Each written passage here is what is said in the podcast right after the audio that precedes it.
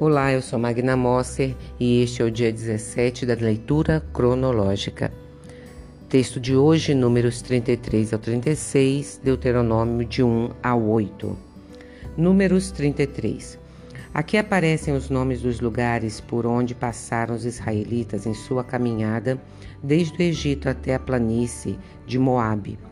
Alguns desses lugares não são mencionados em Êxodo e em Números. Aqui são apresentados as quatro fronteiras da Terra Prometida. Não é possível identificar todos os lugares mencionados. Números trinta e quatro. Esses líderes responsáveis pela divisão da Terra aparecem aqui pela primeira vez, pois pertencem à nova geração que vai entrar na Terra Prometida. A única exceção é Caleb, filho de Jefoné. As tribos aparecem não na ordem de nascimento dos filhos de Jacó, como em Números capítulo um e capítulo treze, mas conforme a futura localização das tribos na terra de Canaã, começando do sul. A exceção é Judá, que aparece antes de Simeão por ser mais importante. Números trinta e cinco.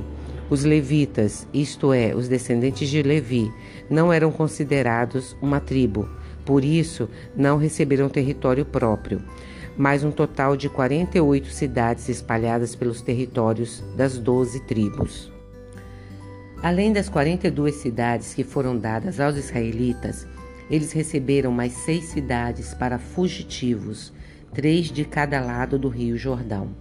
Um homem que, sem querer, tivesse causado a morte de outra pessoa, podia fugir para uma dessas cidades, onde ficaria a salvo do parente da vítima que estivesse procurando matá-lo.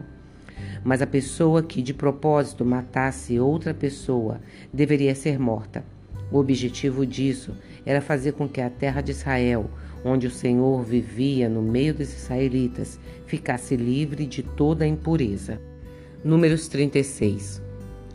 Uma nova discussão do caso das cinco filhas de Zelofeade resulta na seguinte lei: para que as terras que eles herdaram ficassem na tribo do pai delas, elas deve, teriam que casar com um homem de uma das famílias da tribo de seu pai.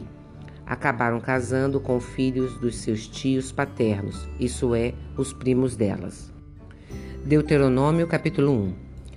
Quando o povo de Israel estava no outro lado do Rio Jordão, em território de Moabe, pronto para atravessar o Rio Jordão e entrar na Terra Prometida, Moisés falou ao povo em vários discursos.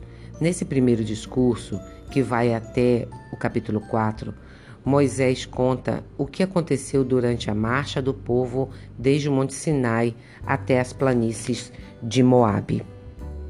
Deuteronômio dois.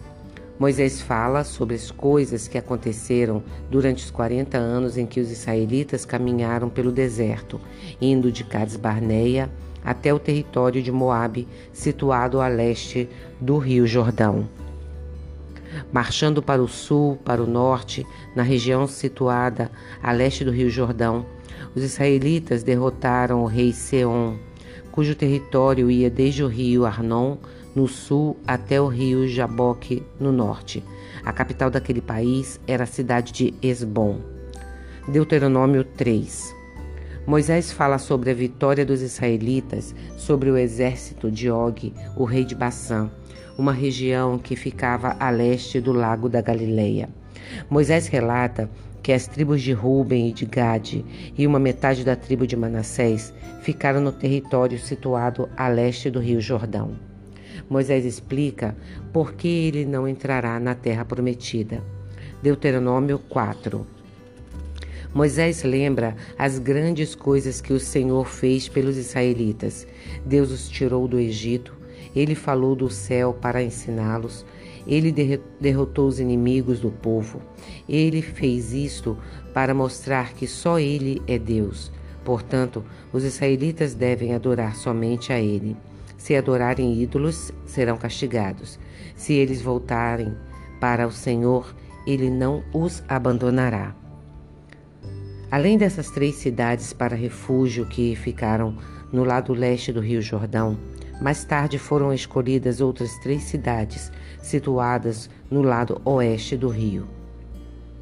Deuteronômio cinco. No seu segundo discurso, que vai até o capítulo vinte e oito, Moisés apresenta e explica as leis e os mandamentos que Deus tinha dado ao povo de Israel no Monte Sinai. Inicialmente, Moisés repete os dez mandamentos. Com medo de ouvir outra vez o Deus vivo falando no meio do fogo, o povo pede que Moisés escute o que Deus quer dizer e então conte isso a eles.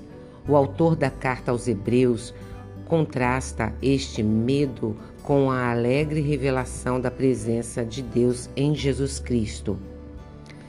Deuteronômio capítulo seis. Nesse tre- trecho, nos versículos quatro a seis, aparece o mandamento que Jesus disse ser o mais importante de todos. Mais uma vez, Moisés afirma que o Senhor é o único Deus do povo de Israel. Mais uma vez, Moisés lembra a importância do primeiro mandamento. Numa terra com muitas riquezas, seriam tentados a esquecer Deus, ou então adorar os deuses dos povos vizinhos. Moisés também mostra que os mandamentos de Deus estão ligados ao fato de que Deus tirou o povo do Egito. Deuteronômio capítulo sete. Por serem o povo escolhido pelo Senhor, os israelitas precisam destruir completamente os povos que moram na terra em que vão entrar, pois esses povo, povos os levariam a adorar outros deuses. Deus é e espera que seu povo também seja fiel. Deus promete bênçãos para aqueles que cumprem fielmente a sua lei, a começar pela rejeição de todo e qualquer ídolo. O mesmo tema aparece também em Levítico vinte e seis, Deuteronômio onze e Deuteronômio vinte e oito. Deuteronômio oito.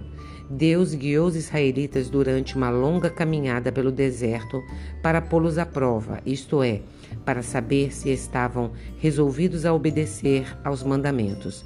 Também quis ensinar que o ser humano não vive só de pão, mas de tudo que Deus diz. Ao entrarem na terra prometida, uma terra rica e fértil, jamais deveriam esquecer esta lição.